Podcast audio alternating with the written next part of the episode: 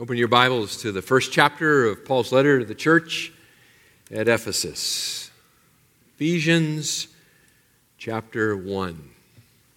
Ephesians chapter 1. And as you're turning there, I want to speak with you this morning about the topic of inheritance. I want to talk to you about inheritance. Inheritance is important in every civilization. Every civilization has some kind of rules and traditions with regard to inheritance. Because inheritance is the means by which one generation provides for the next. So it's fundamental to a civilization, the whole concept of inheritance.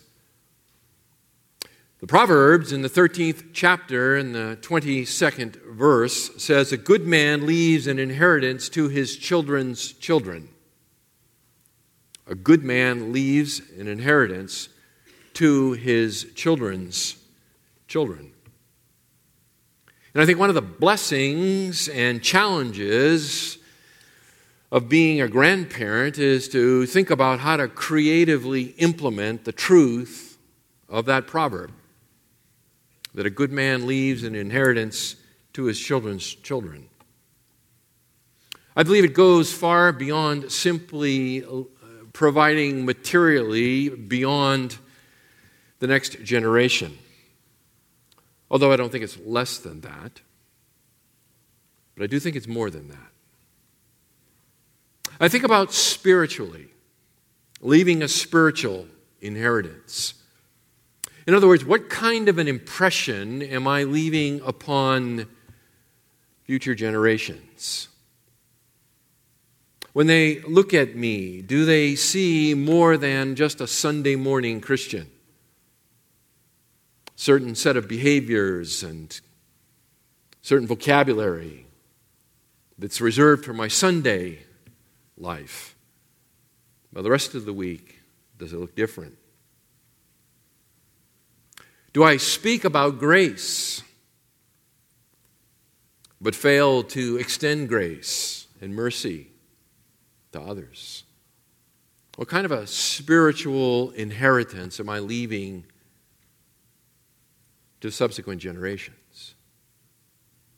I think the proverb speaks also relationally relationally. In, in other words, how do I get involved and how do I stay involved with subsequent generations? The older I get, the easier I realize it is to wall myself off from other generations, younger generations.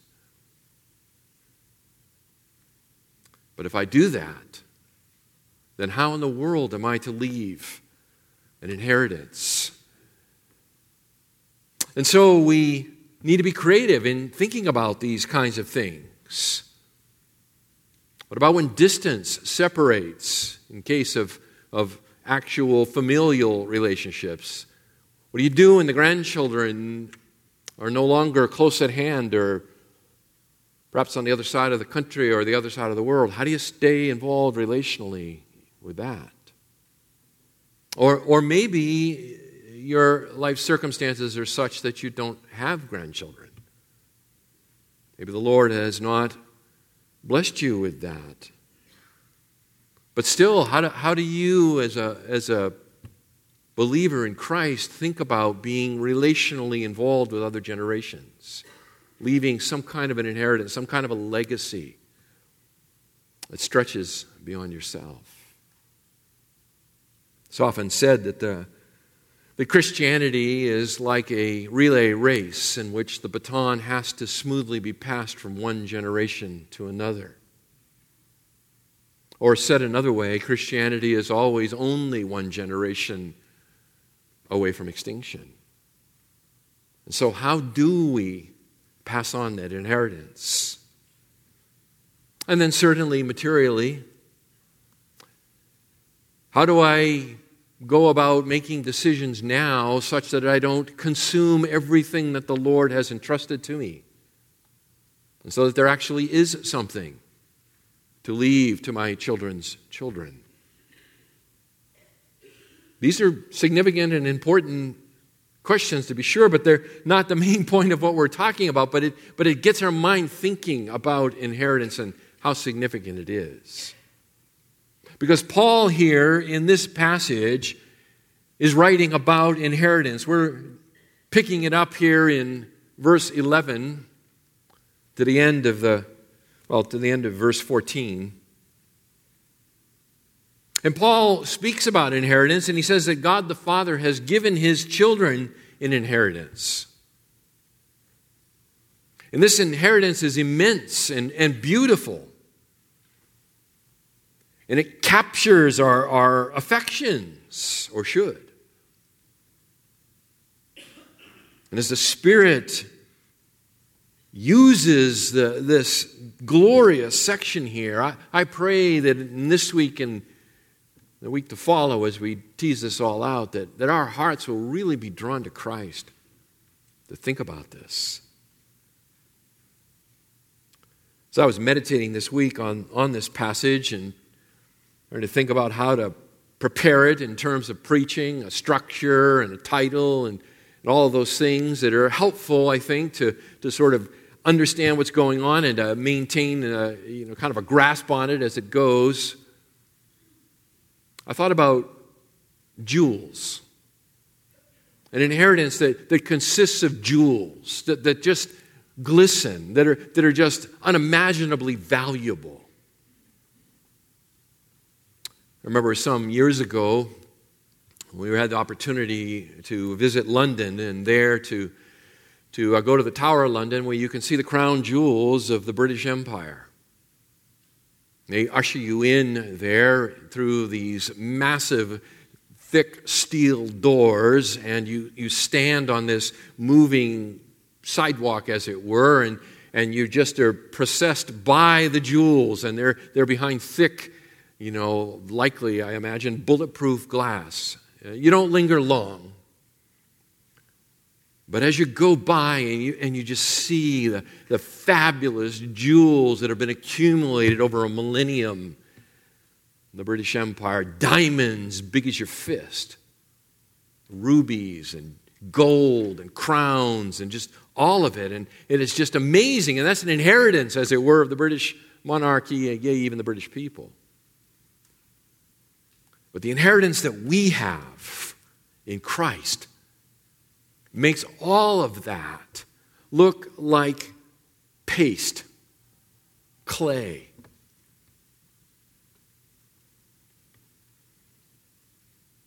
So I've entitled our message this morning, The Seven Jewels of Our Inheritance.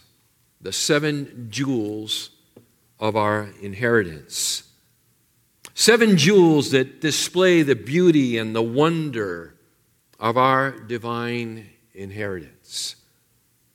So, what I'm going to do this morning is I'm going to give you all seven of them as we begin, and then I'll read the passage to you. And as we go, you can see how these jewels are drawn out by the Apostle Paul in this passage here.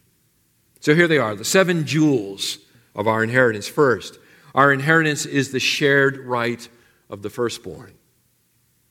Secondly, our inheritance rests upon the Father's initiative.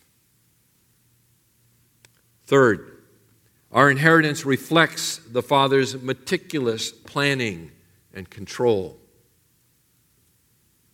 Fourth, our inheritance is claimed by believing the gospel. Fifth, our inheritance places us in a multi ethnic family. Sixth, our inheritance is guaranteed by the Holy Spirit. And seventh, our inheritance maximizes the Father's glory. Let's read. Paul writes, beginning here in verse 11, the first chapter of Ephesians In him also we have obtained an inheritance, having been predestined according to his purpose who works all things after the counsel of his will, to the end that we who were the first to hope in Christ would be to the praise of his glory. In him you also, after listening to the message of truth, the gospel of your salvation, having also believed, you were sealed in him with the Holy Spirit of promise, who is given as a pledge of our inheritance, with a view to the redemption of God's own possession, to the praise of his glory. Let's take a look at that first jewel. Our inheritance is the shared right of the firstborn. Paul says, In him also we have obtained an inheritance. In him also we have obtained an inheritance. Now, the concept of inheritance is significant to the scriptures. It, it appears all over both the Old and the New Testament. And it refers to the blessing of God that, that comes to those who are his children, those who bless, that he, that he blesses, and those who follow him. The passage we read earlier this morning in Psalm 37, there is a repeated refrain in there that, that those who are faithful will inherit the land. And that concept is, is common in the Old Testament. The land of Canaan is, is frequently spoken of as Israel's inheritance, that which God will give to his people. In the Sermon on the Mount, in the fifth chapter, in the fifth verse of Matthew's Gospel, Jesus says that the gentle, that is the humble, will inherit the earth. In the 19th chapter, in the 29th verse of Matthew's Gospel, Jesus promises his disciples who, who make great sacrifice to follow him will inherit eternal life. 25th chapter, in the 34th verse, Jesus is talking there about the righteous Gentiles who live through the tribulation. He, he calls them the sheep, and he says they will inherit the kingdom of God. Conversely, Paul says in 1 Corinthians 6 and verse 9 that the unrighteous will not inherit the kingdom of God. 1 Corinthians 15 and verse 50, Paul says that flesh and blood cannot inherit God's imperishable kingdom. That is, those who are not perfected in glorified bodies. And in Revelation 21 and verse 7, Jesus says that he who overcomes will inherit these things, a reference to the new heavens and the new earth, and I will be his God, and he will be my son.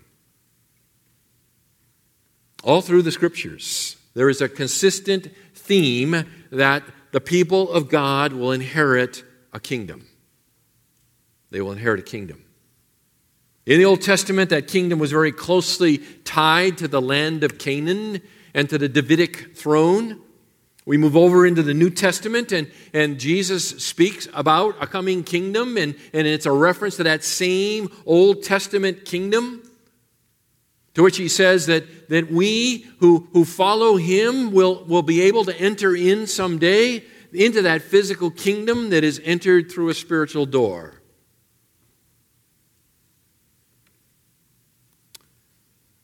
And so the idea of the kingdom, or sometimes called eternal life, and inheriting such things, it's common knowledge to us. But at the same time, I, think for many it's, it's still vague. You ask people to, to, to define what, what is your inheritance in Christ that Paul talks about, what is that? And that's when the eyes glaze over a bit and people say, well, you know. So let's tease this out a bit, huh? Let's try to tease this out a bit. Notice here in verse 5, Paul writes here that, that in love, he, that is the Father, predestined us to adoption as sons through Jesus Christ to himself In other words, before the foundation of the earth, God the Father predestined certain individuals to be adopted as his children. to put them in union with Christ. And this, this plan of God, this determinate plan of God that, that He put into place before the foundation of the world, activates, if I can say it this way, in space and time, in the moment when someone turns from their sin to Jesus Christ and throws themselves upon His mercy, believing that Christ died and rose again for them.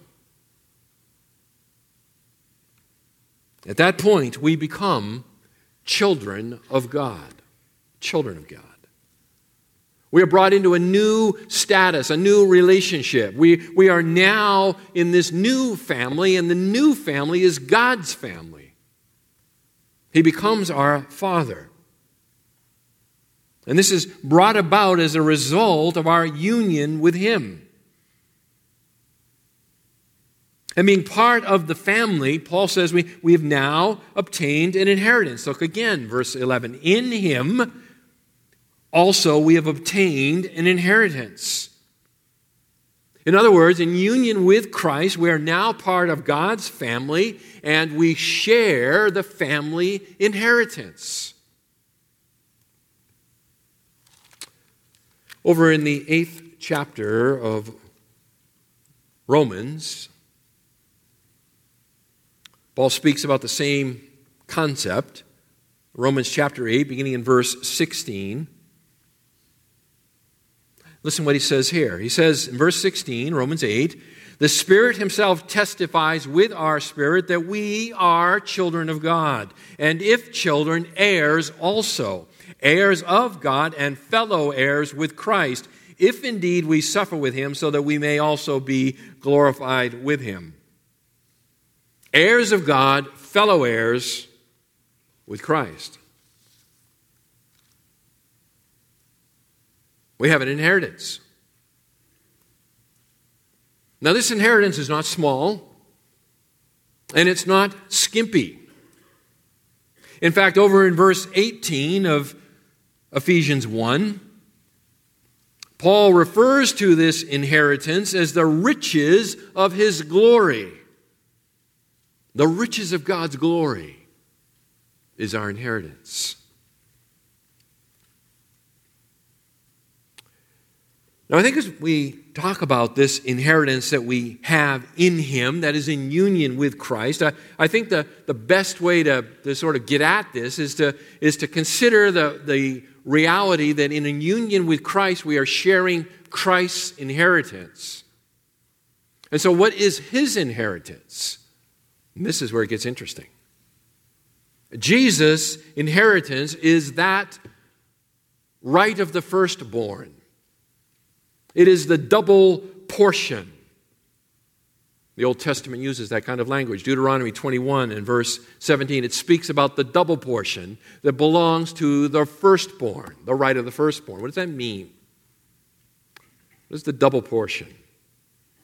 Well, we could say it this way very simply if a father in the Old Testament times had, had four sons, he would divide his estate into five parts 20% to each part, and then the firstborn son would gain two shares or 40% of the estate.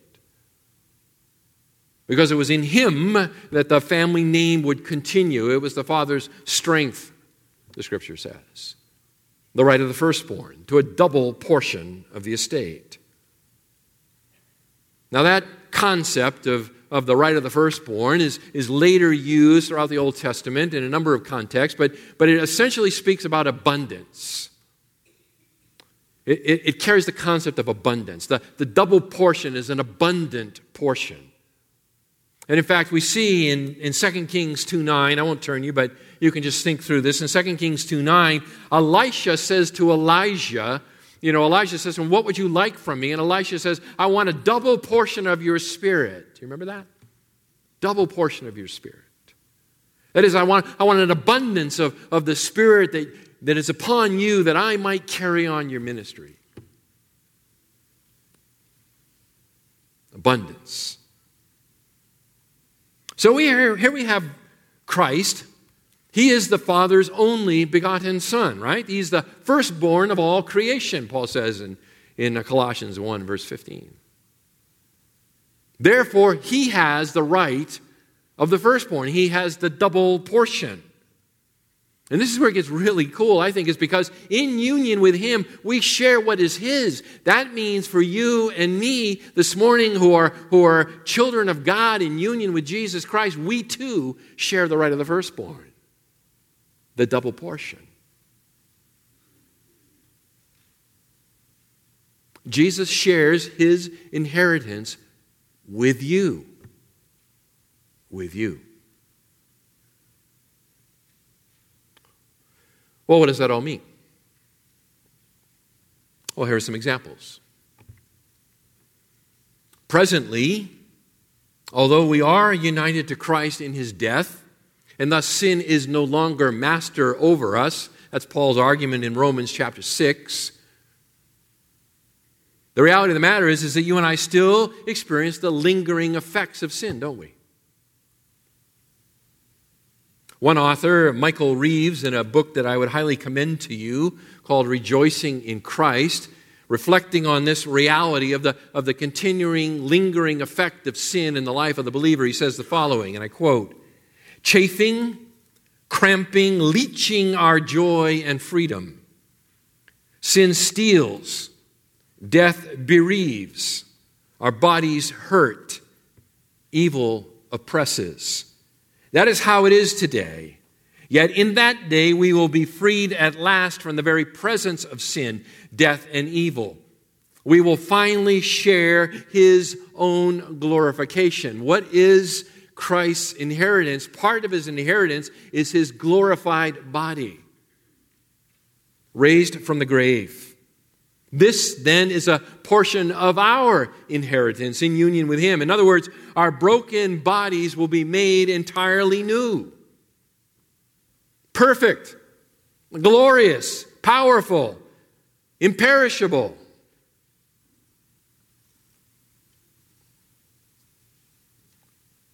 What an incredible message for those who are sick, huh? For those who are handicapped for those suffering with chronic pain. What is your riches of inheritance in Christ? Well, a part of it is the reality that the, the sin that is constantly dogging you will not go on forever. It will not go on forever. Paul says in Philippians chapter 3, beginning in verse 20, For our citizenship is in heaven from which also we eagerly wait for a Savior, the Lord Jesus Christ, who will transform the body of our humble state into conformity with the body of His glory by the exertion of the power He has even to subject all things to Himself. In union with Christ, you're going to get a body like His. And I got to tell you, the older I get, the more I think Come quickly, Lord Jesus, huh? But it's more than that. Presently, we live in a world uh, that bears the scars of sin, don't we? We live in a world in which thorns and thistles infest the ground.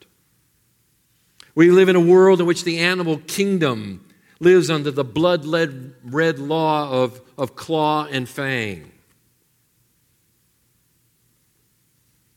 But it's not always going to be that way.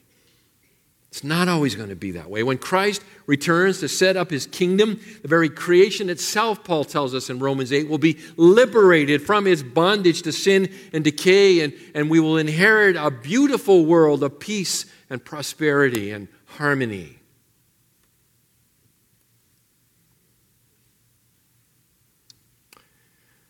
The first man was given the task of ruling over the creation managing its productivity for God.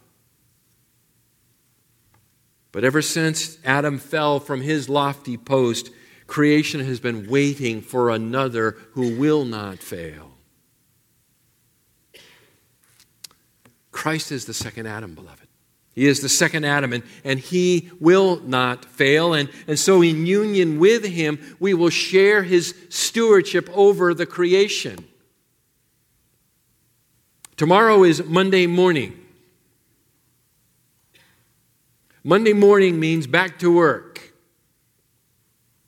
And back to work means head on head confrontation with a world that just doesn't work like it ought. Someday, someday, the second Adam will steward this creation. And in doing so, will will draw out all of its productivity. And in union with Him, we will share that stewardship. But it gets even better than that. It gets even better than that because Jesus is superior to Adam, yes? And in fact, because he is superior to Adam, his reign must be greater than Adam's. In other words, when Adam was in stewardship over the creation at the end of the, of the sixth day, right, God looked on what he has made. In Genesis 1 and verse 31, he says, It is, behold, it is very good.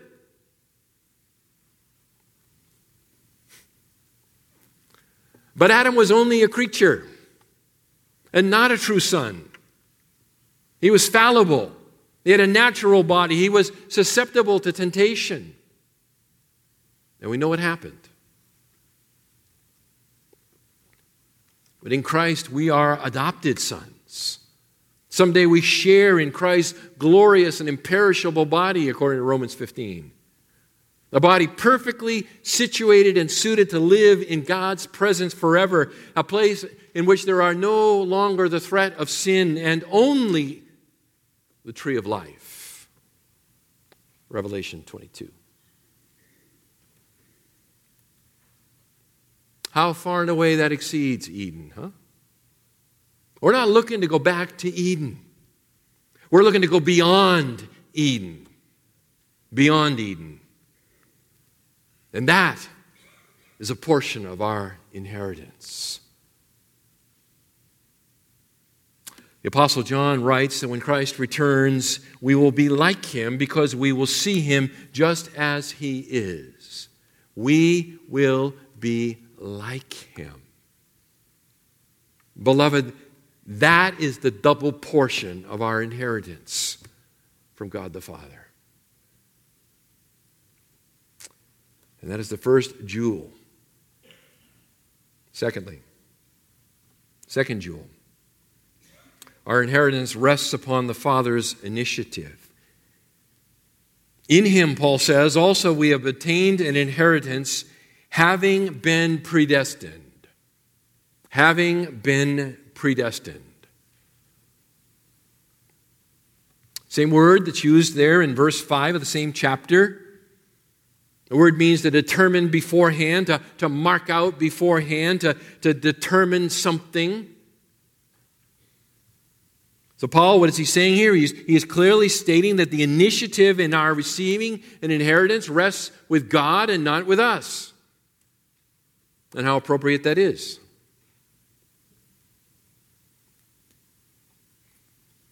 Beloved, if, if it depended on us, just think with me about it. If it depended on us, we would never leave our sin. Never. We would never leave our sin and believe the gospel. We love our sin too much. Too much. We may hate some of the consequences that come temporally, and we don't believe the ones that come eternally unless and until the Spirit of God, it works on our heart in regeneration. So it was up to me, it was up to you. You'd never leave your sin. The initiative has to lie with God. The natural man is blind to the devastating consequences of their sin. They're passionately in love with their own delusion of autonomy and free will. The scripture tells us the natural man cannot see the things of the Spirit of God. They do not desire the beauties of Christ. And how much less they long to share the inheritance of Christ. But here's why it's a jewel. While we were dead in our transgressions and trespasses, right? God, being rich in mercy, graciously reached out to us. By the work of His Spirit, He, he opened our eyes. He, he caused us to be born again. We were regenerated such that we could see the beauty of Christ and the, and the ugliness of sin, and we were in, enabled to turn from sin and passionately flee to the cross of Christ. In fact, Paul says just that in the next chapter in verse 5, where he says, Even when we were dead in our transgressions, he made us alive together with Christ. While we were dead, he made us alive. Now, I've done a bunch of funerals in my life, and there's one thing I can tell you for sure. dead people are dead. In other words, dead people don't believe. They don't sit up and talk to you. They're just dead.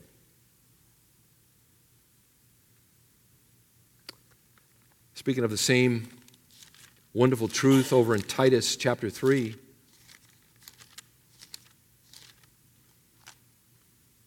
Paul writes there in verse 5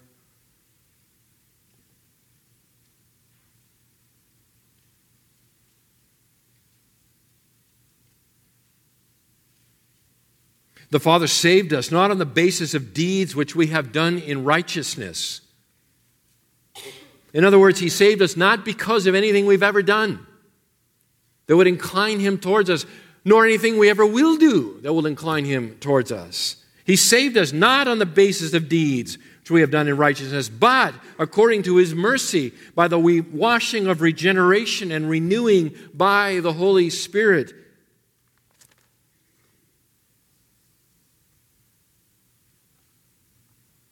words of Jesus in the third chapter of John's Gospel to Nicodemus You must be born again, or you will never even see the kingdom of heaven.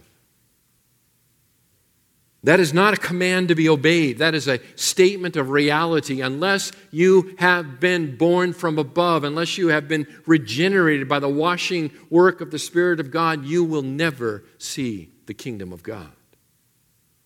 Never.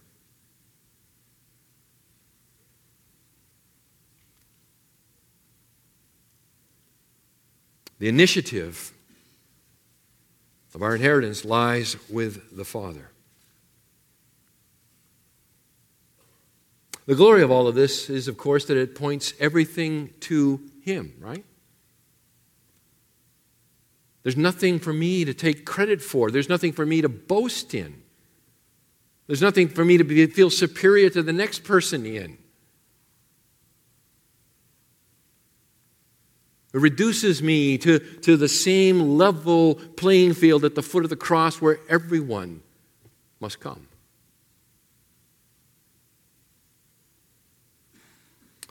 It'd be kind of like the world's richest man uh, leaving you $100 billion. If that were to happen, you can imagine the news reports, right? So and so who has lived in obscurity their entire life, has just inherited $100 billion. The news article would not focus on you, I can assure you. It would all be about the generosity of the, of the multi gazillionaire who left you the $100 billion. That's where the focus would be. Because that's where the focus belongs in the giver of the gift.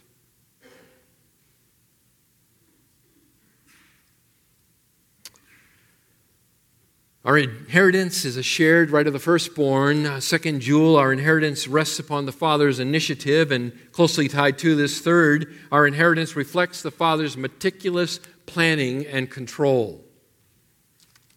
It reflects his particular or his meticulous planning and control. In him also we have obtained an inheritance, having been predestined according to his purpose who works all things after the counsel of his will. Now, the Father's initiative in all of this, by the way, is in providing an inheritance to us, is not a haphazard thing. He's not capricious about it. In fact, Paul strongly emphasizes here that, that the Father is not responding to any events in all of this, but instead he has a carefully designed plan that he is revealing and that he is fulfilling, particularly as it relates to, to choosing and redeeming his people. I mean, look with me. Notice the use of the words here. The word purpose, right? Having been predestined according to his purpose, who works all things after the counsel of his will. Purpose, work, counsel, will, all of these terms together, they, they communicate the Father's deliberate, intelligent decision that issues forth in his will. In other words, he accomplishes his purpose through the outworking in space and time, a plan that encompasses all things. encompasses all things. You see it? He, he works all things after the counsel of his will. Notice the all things, by the way, back up in verse 10, right? The summing up of all things in Christ.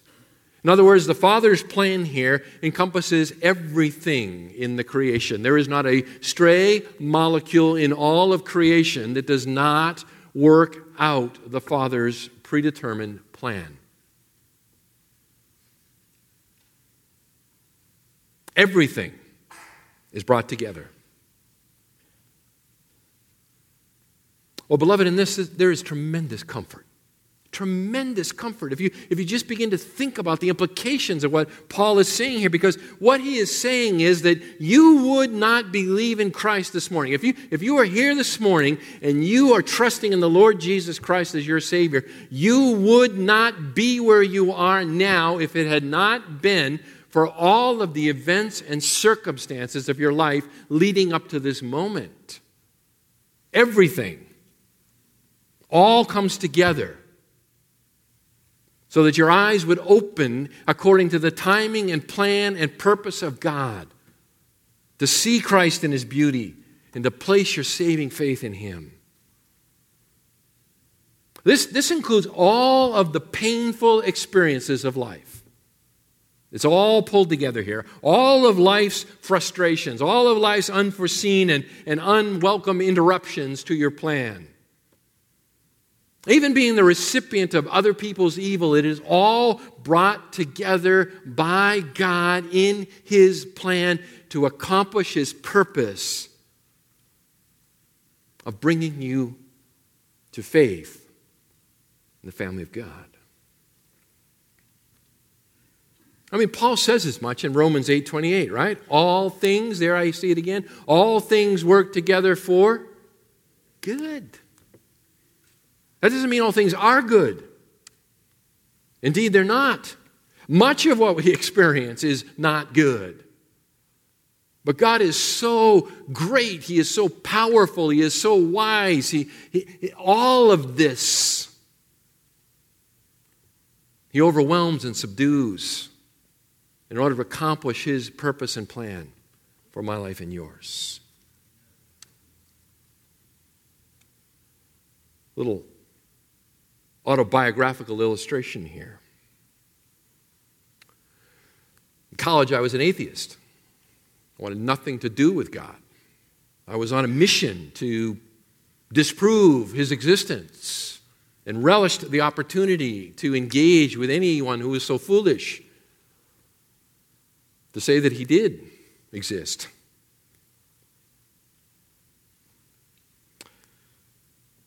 I was also headed for a career in the Marine Corps at the time and wanted nothing more in my life than to be a Marine officer. In my own arrogance and pride, I shook my fist in the face of the one who I said didn't exist, which in and of itself proves the logical inconsistency of atheism, but that's for another day.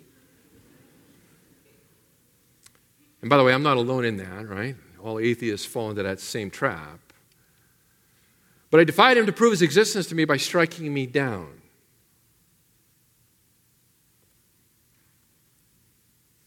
Praise God, he didn't take me literally.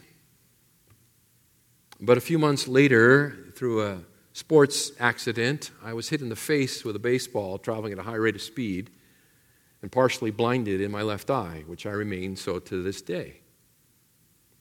Well, the Marine Corps didn't want officers that are half blind. And so that ended my career. And over the next year, as I wandered and meandered aimlessly, trying to find a new anchor and purpose for my life, God introduced me to some true Christian people who began to share the gospel with me. And through that experience, I came to see and understand and know that God was, that sin was real, that He had sent His Son to die in the place of sinners, and that He rose again, conquering sin and death. And that if I would turn from my sin and arrogance and embrace Him, that He would save me. And He did. And He did. And so the guy who, as a young, arrogant college student, wanted to show the world God didn't exist finds himself 40 years later standing before you and proclaiming that He does. And that He saves sinners because He saved me. Beloved, there is no circumstance of your life that's wasted. Maybe you're in a really hard place right now. Maybe it just seems like there's just all this stuff going on. It is not wasted. God is at work. He is, he is working out his plan. And his, plan doesn't terminate at the moment of our salvation, it continues on. There's just such tremendous encouragement in, in the 50th chapter of, of Genesis, right? Genesis 50. That's the, that's the account with Joseph and, and his brothers. You remember that? Where his brothers, they sell him into slavery. They want to kill him, but they don't have the courage. So they decide to let others do it. They sell him off into slavery so he'll get on to Egypt and, and basically be worked to death. They fabricate a lie for their father, the whole thing. You remember it. Then later, when they, they come down and Joseph reveals himself to them and he, he provides for them and so forth, and then his father dies, Jacob dies. And the brothers are worried. They're worried that now is kind of payback time, right? Joseph's now the second most powerful man in the, in the nation of, of Egypt which makes him the second most powerful man in the ancient world. And so they, they say to him, Hey, you know what? Dad, before he died, he said, uh, You know, you got to let it go, man. I mean, that's a you know, idiomatic translation. And Joseph says this to them. He says, You meant evil against me, but God meant it for good in order to bring about this present result to preserve many people alive. Listen, that's exactly how God works. As He is working out what, what Paul says here, His purpose, who is working all things after the counsel of His will. In other words, His providential rule over His creation, which is, encompasses every single aspect, every molecule. Much of it is intended for evil. But God intends it for good. I mean, think with me. How many, how many separate decisions, how many, how many seemingly random occurrences, how many painful, hateful, murderous intentions did God overwhelm to bring Joseph to the place of the second most powerful man in the world? I mean, a few of them are sketched out for us in the account, aren't they? All that God might deliver this small family of Jacob through whom the line of the Messiah comes. Why is that story there? Why does Moses include all of that?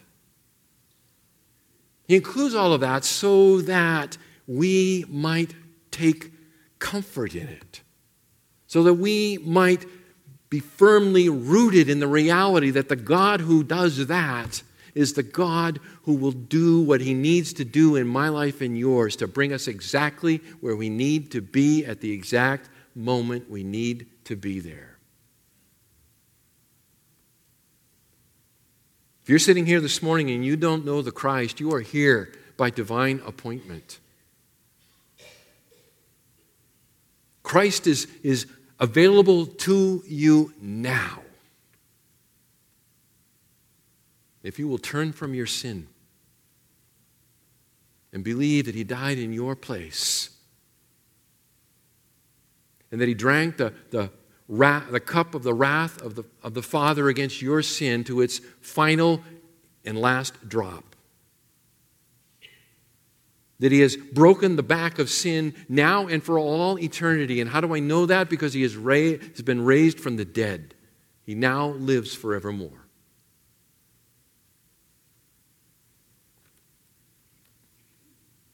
And he would say to you, Today is the day of salvation. Come to Christ. But maybe you've come to Christ, but you're sitting here this morning and you're in pain. Maybe it's physical pain. Maybe, maybe your body is really not cooperating.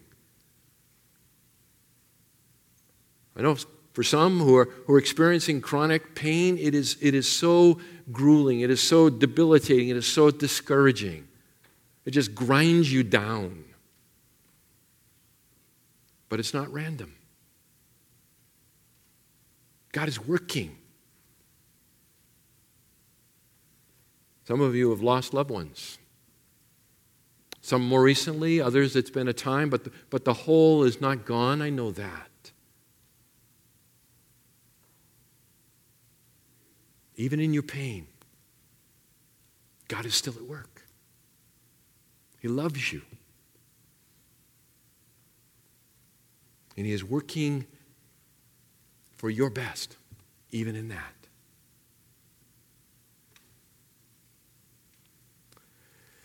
My friends, these are just a few of the jewels of the inheritance we have in Christ. As we think this week on these, maybe take them out and look at them again.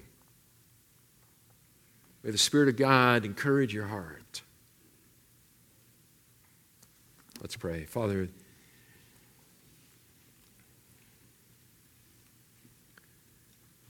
to just think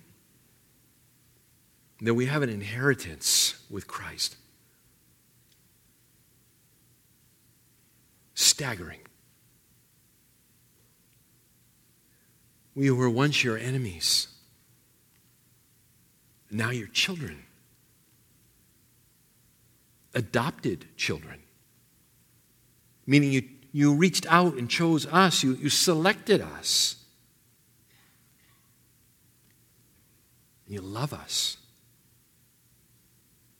And you don't withhold any good thing from us. You, you share all that your Son has with us in union with Him. Father, it's so easy to, to look at our own lives and to look around, and, and we don't certainly look like kids of the King right now. But Father, give us eyes of faith this week to see what you're doing, and to believe what you're doing as you accomplish your great purposes in and through us. Let us go forth from this place encouraged in that reality and eager to speak to others that they might also become your children. We ask for Jesus' sake. Amen.